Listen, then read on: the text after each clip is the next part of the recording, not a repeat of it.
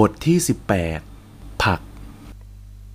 วันที่ 8 มิถุนายนเกือบจะครบ 6 เดือนแล้วที่ผมเริ่มชีวิตใหม่ จดหมายกองเป็นตั้งอยู่ในตู้ ภาพวาดติดอยู่บนผนังห้อง เนื่องจากไม่อาจตอบแต่ละคนได้ ผมจึงคิดเขียนหนังสือต้องห้ามนี้ เล่าถึงชีวิตประจำวัน ความคืบหน้าและความหวังต่างๆ นานาของผม ตอนแรกผมอยากเชื่อว่าคงไม่มีอะไรเกิดขึ้น ในสภาวะครึ่งหลับครึ่งตื่น ภายหลังอาการโคมา่า ผมก็ยังนึกว่าจะได้กลับสู่พายุหมุนแห่งปารีส โดยอาศัยเพียงไม้เท้าสองข้างพยุงกาย นั่นคือถ้อยคำขึ้นต้นจดหมายฉบับแรกจากแบ็กซึ่งผมตัดสินใจส่งไปให้เพื่อนฝูงและญาติพี่น้อง ในปลายฤดูใบไม้ผลิ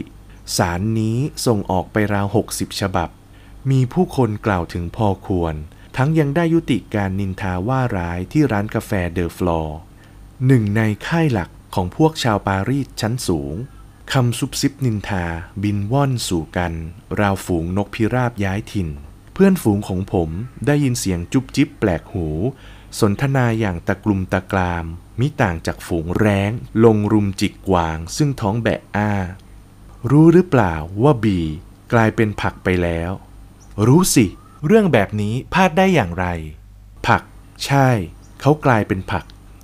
คำว่าผักคงจะหวานฉ่ำชื่นเพดานปากของนักทำนายทายทักเหล่านี้ ย้ำอยู่บ่อยๆ ระหว่างกินขนมปังปิ้งทาเนยแข็ง จากน้ำเสียงตีความได้ว่า คนโง่เง่าเต่าตุนเท่านั้น จึงจะไม่รู้ว่าผมกลายเป็นพวกพ้องผลไม้และผักสดมากกว่ามนุษย์ด้วยกันเสียแล้ว เราอยู่ในยามสันติ จึงไม่มีการยิงทิ้งคนเดินสารที่นำข่าวผิดๆมาบอก ถ้าผมอยากจะพิสูจน์ว่าศักดาด้านสติปัญญาของผม ยังอยู่ในสภาวะเหนือกว่าหัวเผือกหัวมัน ผมก็ต้องพึ่งตนเอง ดังนี้จึงเกิดจดหมายถึงหมู่คณะ ซึ่งผมเขียนเดือนละหนึ่งฉบับ และทำให้ผมประสานเป็นหนึ่งเดียวกับกลุ่มผู้คนที่ผมรักได้ ความหยิ่งของผมได้ก่อให้เกิดผล นอกจากพวกดื้อด้านบางคนที่ยังดึงดันไม่ยอมรับเท่านั้น ทุกคนเข้าใจดีว่า พวกเขาติดต่อผมได้จนถึงในชุดประดาน้ำของผม แม้บางครั้งชุดประดาน้ำนี้ จะพาผมไปสู่เขตชายแดน ซึ่งยังไม่มีผู้ใดสำรวจก็ตาม ผมได้รับจดหมายน่าสนใจหลายฉบับ มีคนเปิดซองคลี่กระดาษจดหมาย และถือไว้ตรงหน้าผม ดังหนึ่งประกอบพิธีกรรมตามกำหนดแห่งการเวลา และทำให้การมาถึงของจดหมายแต่ละฉบับมิต่างจากพิธีการอันสงบและศักดิ์สิทธิ์ ผมอ่านเองทุกฉบับอย่างละเอียด บางฉบับมีสาระหนักแน่น พูดถึงความหมายของชีวิต ความสูงส่งของจิตวิญญาณ และความลึกลับของทุกชีวิต เรื่องน่าประหลาดใจก็คือ ผู้เขียนจดหมายเหล่านี้ ล้วนเป็นบุคคลที่ผมเลือกคบอย่างผิวเผิน แต่พวกเขากลับพูดถึงเรื่องอันเป็นสาระสำคัญแห่งชีวิต ช่างต่างจากที่เห็นภายนอกเหลือเกิน พวกเขาแสดงออกคล้ายเป็นคนไม่จริงจัง ขณะซ่อนความลึกซึ้งไว้ภายใน ถ้าผมไม่ตาบอดหรือหูหนวกไป ก็คงเพราะจำเป็นต้องให้แสงแห่งความทุกข์ส่องนำทางจนถึงเบื้องลึกของมนุษย์กระมัง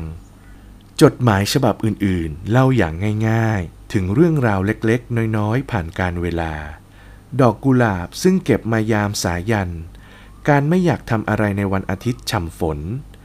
เด็กร้องไห้ก่อนจะหลับ ช่วงชีวิตไม่สลักสำคัญ ความสุขซึ่งพัดผ่าน เหล่านี้เมื่อพูดถึงในขณะที่เกิดขึ้นทำให้ผมรู้สึกตื้นตันยิ่งกว่าสิ่งใดทั้งสิ้น ไม่ว่าจดหมายจะยาวสามบรรทัด หรือแปดหน้า จะมาจากประเทศทางทิศตะวันออกอันแสนไกล หรือเพียงแค่จากเลวารัว แปเร่ผมเก็บจดหมายทุกฉบับ ประดุดสมบัติล้ำค่า วันหนึ่ง ผมจะทากาวต่อกันเพื่อทำเป็นริบบิ้นยาวหนึ่งกิโลเมตร โบกสะบัดในสายลม มิต่างจากธงเชิดชูมิตรภาพ แรงจะได้เลิกลงเสียที